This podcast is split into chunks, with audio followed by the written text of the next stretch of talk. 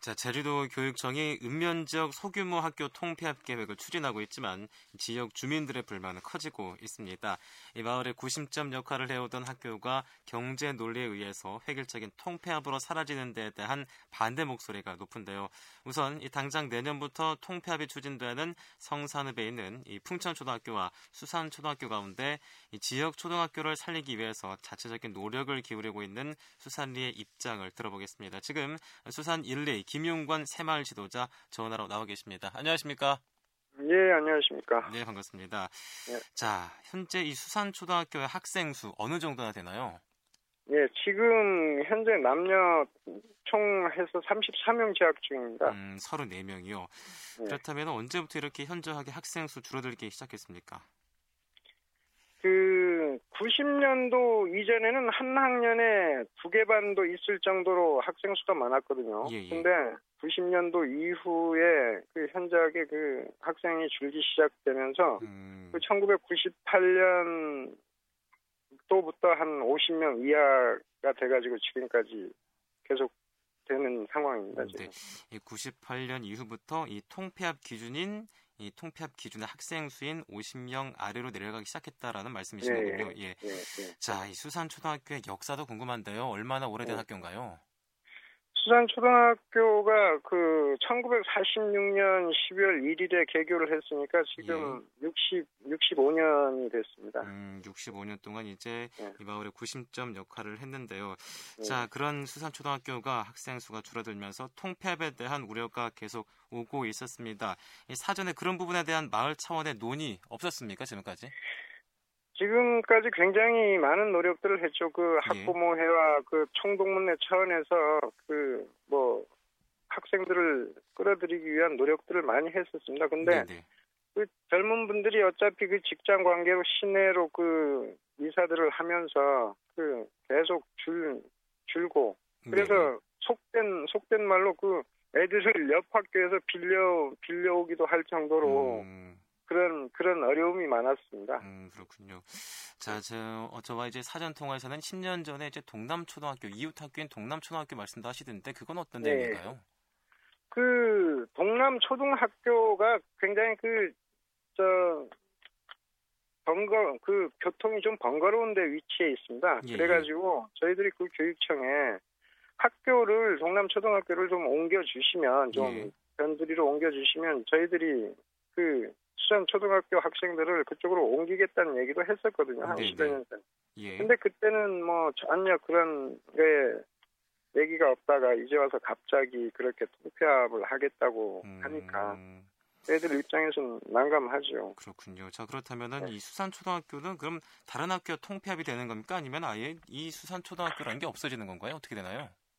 지금 분교 형태로 3년까지는 좀 유지할 수가 있습니다. 아, 3년까지요? 그, 예, 3년 이후에는 해주겠다고 하는데 3년 동안에 그 학생 수를 50명 이하가 되면 예. 자동 폐교가 돼가지고 인근 학교하고 통폐합을 하겠다는 얘기죠. 음, 그렇다면 이 3년이라는 유예 기간은 어떻게 나온 건가요?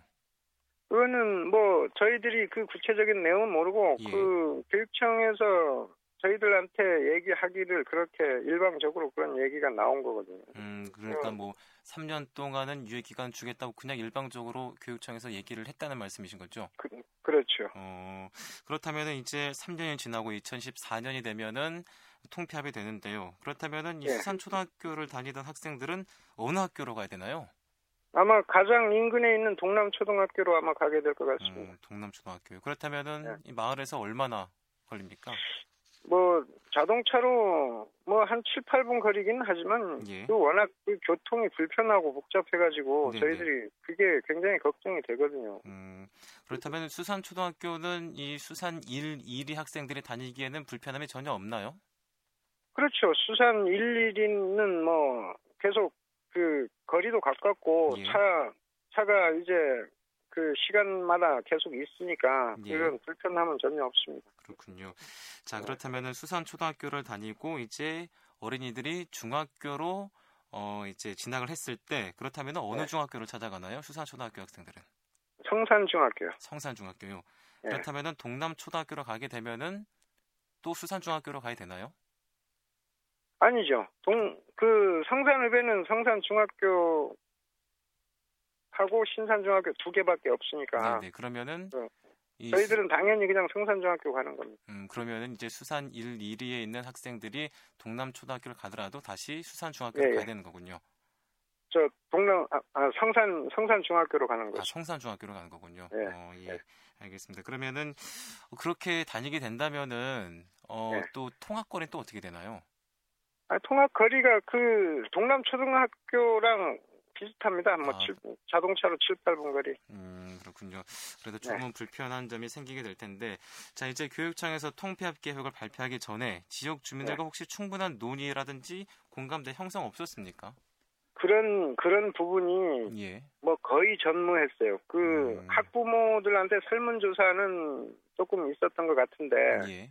그 뭐 지역 주민들하고의 뭐 간담회라든가 그런 부분이 전혀 없었거든요. 그 음, 단지 단지 수전초등학교 교장 선생님이 그냥 그 상황 설명 정도 하는 어떤 그런 분위기였지 그게 주민들하고의 어떤 그 공감대를 형성할 수 있는 어떤 논의가 전혀 없었어요. 예. 그럼 설문조사는 어떤 내용을 조사한 건가요?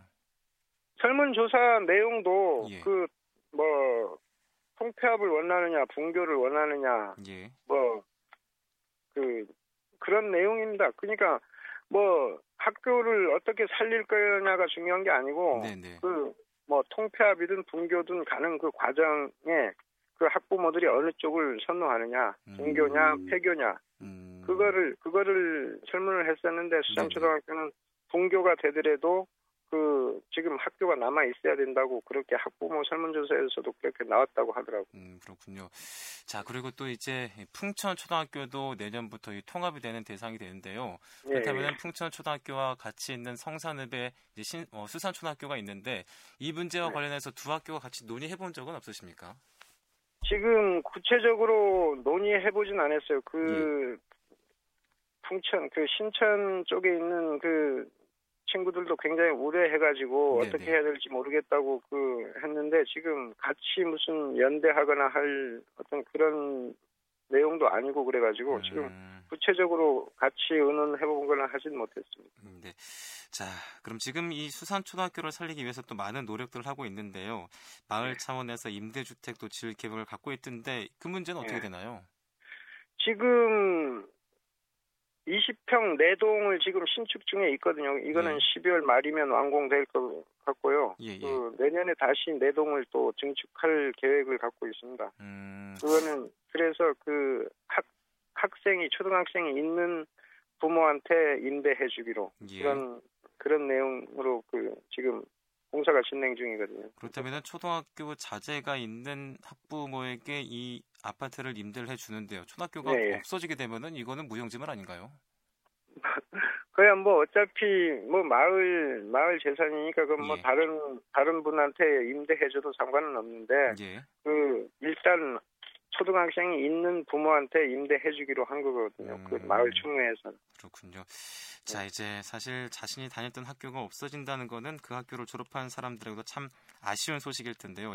이 지역에서는 또 동창회라는 이름으로 구심점 역할을 하고 있는데 이 네. 어, 지금 선생님께서도 이 학교 나오셨죠? 예, 예. 예, 졸업생들 반응 어떻습니까? 많이 안타까워하지요. 진짜 어떻게든 살려보자고 지금 굉장히 지금 심각하게 의논 중인데 예, 예. 지금 마땅한 대책이 그렇게 없어가지고 그 학교 학교를 살리는 게 어차피 학생을 끌어와야 되는데 예. 그게 그렇게 말같이 쉽지 않습니다. 음, 그래도 여러 가지 방법을 연구하고 있어요 지금. 예. 자, 그렇다면 이렇게 학교가 통폐합돼서 사라지면요. 네. 가장 우려되는 부분은 어떤 점인가요? 그 어떤 이런 촌 마을은 진짜 어떤 구심점이 있어야 됩니다. 구심점이. 예, 예. 근데 이 마을 공동체가 진짜 어떤 그런 구심점을 잃어버리지 않을까 그게 가장 큰 우려가 되는 부분. 음, 그렇다면 지금 마을에 이렇게 젊은이들은 많이 살고 있나요? 어떻습니까? 인구 구성은? 인구 구성은 아무래도 60대 이상이 절반 이, 이상이죠. 음, 그러면 이제 그래서 예. 젊은 젊은 친구들이 지금 청년 회원이 지금 한 50명밖에 안 될 정도로 음, 그좀 취약합니다. 50명이라면은 마을 주민들에 비해서 많은 건가요? 적은 건가요? 어떻습니까? 10% 10% 정도죠. 10%. 아, 10% 정도요. 네. 자, 이제 어, 그 내년부터 이제 읍면적 소규모 학교 통폐합 계획에 지금 대응을 하고 계신데요. 앞으로 이제 마을 분들 수산 초등학교 통폐합과 관련해서 어떻게 대응해 나갈 계획이십니까? 예, 지금도 얼마 전에도 그 교육감님 면담도 하고 뭐 진짜 의원 지역 의원님도 만나 뵙고 여러 가지로 노력하고 있습니다. 근데 네. 우선 그 신입생 확보가 가장 중요한 거고 가장 어려운 건데 예. 그래서 그 총동문회 차원에서 여러 가지 방법을 지금 논의하고 있습니다. 음, 자, 이 시간 마지막으로 교육청에도 한 말씀 해주시죠. 그러니까 그 초등학교는 단지 초등학교로만 존재하는 게 아니고 진짜 어떤 마을의 구심점이 되기 때문에 단순한 어떤 이런 그 인원이 좀 부족하다고 해서 바로 없애버리는 거는 좀 너무 무리한 게 아닌가 싶어가지고 예. 좀 교육 당국에서 좀 그런 거에 대해서 좀 신경을 좀 썼으면 좋겠습니다. 네. 자, 알겠습니다. 오늘 말씀 여기까지 듣겠습니다. 감사합니다. 네. 예, 감사합니다. 네. 지금까지 수산일리 김용권 새마을 지도자와 함께 얘기를 나눠봤습니다.